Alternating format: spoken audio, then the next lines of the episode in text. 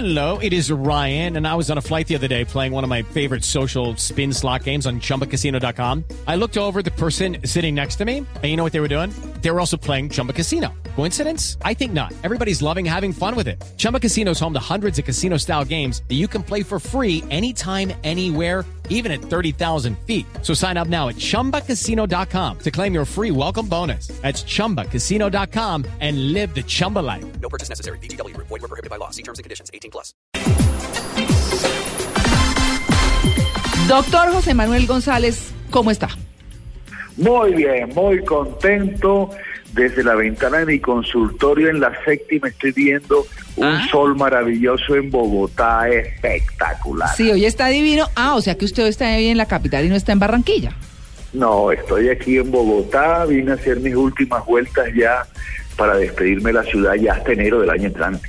Ah, Pero mira, tenemos un tema interesantísimo hoy. sí, Un señor. tema muy chévere que tiene que ver con una publicación que hizo la revista The Journal of Sexual Medicine, que es una de las revistas occidentales de medicina muy importante, de un cuestionario que elaboraron una serie de investigadores de la Universidad de Sao Paulo sobre cómo ser un buen amante. Uy, Eh, es un cuestionario que tiene 10 preguntas que se responde nunca, algunas veces, muchas veces y siempre.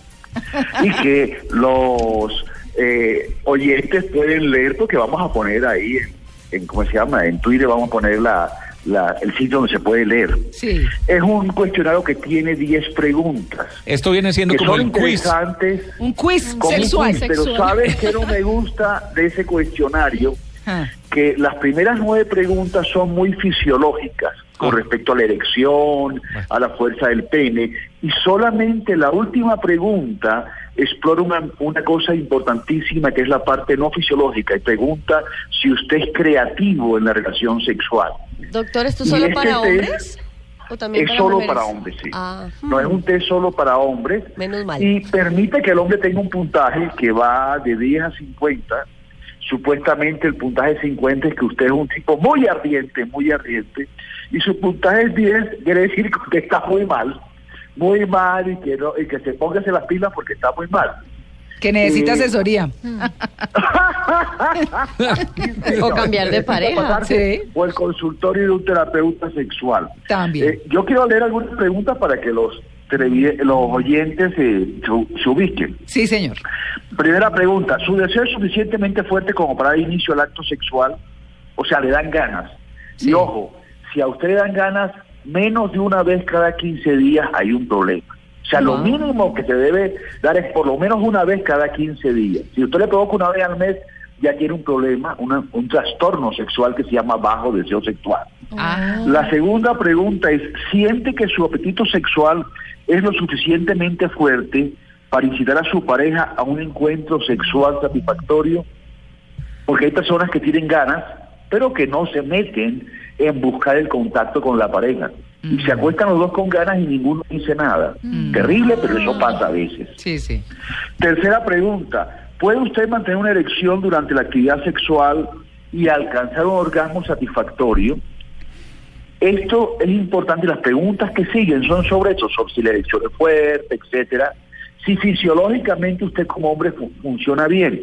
Pero la décima pregunta, que me parece a mí clave, su desempeño sexual le invita a ser más creativo en los encuentros sexuales. Y yo creo que esto es clave porque, queridos oyentes, el tamaño ni la fortaleza del pene es lo que hace que un hombre sea buen amante. El hombre tiene también que saber seducir, enamorar, decir cosas agradables, usar sus manos con habilidad en el cuerpo de su compañera, usar su lengua en diferentes partes del cuerpo. O sea, el hombre es algo más que un pene. Y, esta, y este cuestionario interesante está muy centrado en el funcionamiento del pene y los hombres machistas a veces creemos que lo importante es un pene muy fuerte. Y entonces tome pastillitas de todo tipo para estar el pene muy fuerte y se olvidan que la mujer tiene un corazoncito, tiene dos oídos que son importantísimos. La mujer lenta la excitación por el oído, cuando ella oye cosas agradables. Cuando la mujer siente que ella es la princesita de ese hombre, Cuando la mujer siente que ese hombre la tiene ella en primer lugar por encima de su trabajo, de sus amigos, del equipo de fútbol, etcétera, etcétera, que ella es lo más importante, esa mujer se disuelve en una babita deliciosa y exquisita. Bueno, mm, mejor dicho. Tienen los consejos. O sea que le echan a uno bien el cuento y uno cae. Sí. Bueno, y el test, ¿cuándo lo va a mandar eh, para publicarlo, no? Es importante leernos, es importante leernos este cuestionario, pero también es importante aprender a decir las cosas lindas que la mujer necesita oír para sentirse linda y soltarse. Doc, pero ser creativo se aprende, es decir, una persona que sea tímida, que no tenga mucha experiencia, un hombre, puede aprender a ser creativo. Yo creo que cualquier hombre que no esté inseguro, que no esté asustado, que no esté nervioso, puede ser creativo. El principal, el principal problema de la creatividad masculina y de la creatividad femenina también, porque hay mujeres que llegan a la cama y también se quedan bloqueadas, no, no se imaginan nada. La, la principal problema es que si la persona está insegura, pensando, por ejemplo, uy, mi pene es muy chiquito, ella se va a burlar. Uy. O pensando, uy, mis tetas están muy caídas y él se va a burlar. Cuando la gente llega a la cama insegura, con miedo, se bloquea. Sí. Y entonces parece un muñeco de trapo o una muñeca de trapo que no hace nada. Por eso es importante llegar a la cama relajadito, relajadita, tranquilo, tranquila. Tomar eso como un momento de placer, no como un examen. No que yo voy a la cama a ver para que esta mujer diga que yo soy bueno, o para que este hombre diga que yo soy bueno, que es lo que muchas veces la gente siente, tiene como el problema de que qué va a decir de mí, que yo sirvo o que no sirvo, que soy buen Pacho, polvo, que qué soy mal Pacho. polvo. Sí. ¿Qué pacho, pacho? Entonces hay que ir tranquilos, y cuando un hombre o una mujer están tranquilos, la creatividad les surge. Ahora, ayuda para ser más creativo ver algunas películas, ver, ver imágenes. Ah, Hoy venden libros muy lindos sobre la sexualidad, con fotos muy lindas, definitivamente, donde la persona va viendo y se va imaginando cosas. Ahora, hay un libro mío que le puedo regalar a todos los tele- oyentes que me lo pidan a, a través de Twitter, en arroba clínica del sexo. Me lo pueden pedir, que es un libro que trae consejos para todos los días de seis meses y en ese libro hay muchos tips que pueden ser útiles para desarrollar la creatividad, cosas que uno a veces no se imagina, pero que uno puede ir desarrollando.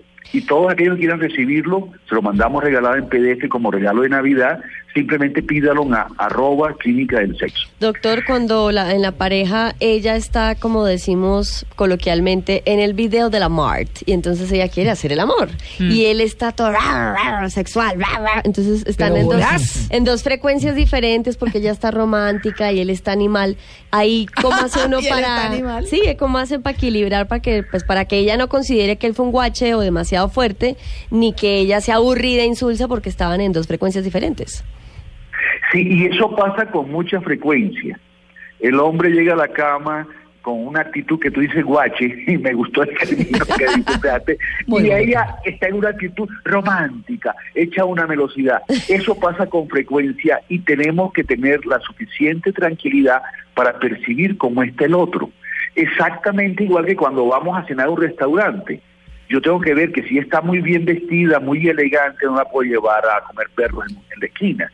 Sí, Ella pero- para salir conmigo se puso eh, muy elegante, la llevo a un restaurante elegante. Igual pasa en la cama, hay que estar pendiente de cómo está el otro. Pero ahí y entonces... si la otra está, uno de los dos, sí, uno de los dos tiene que ceder y entonces si el hombre es el que cede, pues va a decir que ella no estuvo buena y si ella es eh, la que cede va a creer que él no fue bueno en la cama, como pues como por el test, ¿no? No, no, no siempre hay que ceder, no siempre la cosa es blanco o negro. No siempre es que o te complazco a ti o tú me complazcas a mí, sino que a veces uno conversando en el bailecito previo al, al encuentro sexual, uno puede hacer que nos vayamos sintonizando y de pronto si ella actúa en una forma especial o él en una forma especial, el otro se va sintonizando y cuando estamos sintonizados es cuando todo explota delicioso. Ajá. Pero eso requiere estar pendiente de qué le pasa al otro, de cómo está el otro.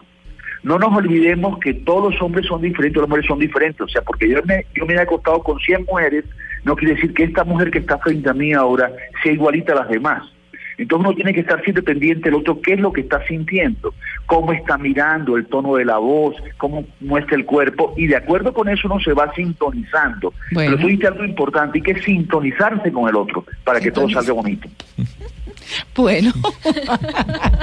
Ay, doctor Doc, González, esto una es terrible. pregunta. ¿Ah? Preguntan desde Barranquilla. Sí, Oigo, A oigo. ver, doctor. El humor. sí. ¿Cómo es ese El cómo humor- manejar el cómo es manejar el tema del humor en una relación cuando usted hablaba de, de un test casi que eh, de salud, de buena higiene, de buena presentación? Sí, claro, fisiológico. Los humores. Mira, el humor es importante en dos áreas de la vida en pareja. Una para manejar los conflictos y dos para manejar la sexualidad. Un buen chiste en mitad de una discusión de esas caóticas hace que uno se ría y pan se baja la tensión.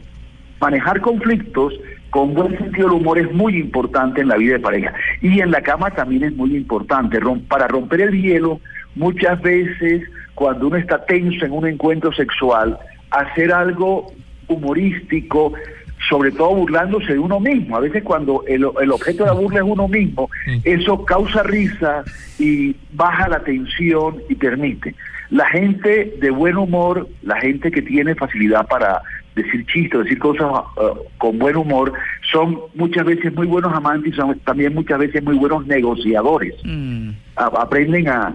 eh, yo trabajé hace muchos años, cuando estaba comenzando, con don Alberto Azut, eh, el dueño de El Vivero en su época y después de Carulla Vivero, que es un hombre, un hombre de negocio muy inteligente y con un humor muy especial. Yo recuerdo que cuando estábamos hablando de algunas cosas, y él soltaba un chiste y tras bajaba la tensión y los negocios fluían. Yo fui empleado de él durante cuatro años, en los años 80, pues hace mucho tiempo. Ajá. Y aprendí cómo este señor, que tenía un excelente humor, una habilidad para decir la, la frase que uno se reía, era un excelente negociante, iba muy bien en todas las cosas que hizo y fue un hombre que creó toda una empresa grandísima por su sentido del humor.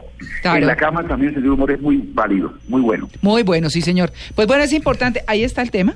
Todo tiene que ver con todo, como dice don Diego Cejas. 9 y 29, muchas gracias, Doc. Feliz día.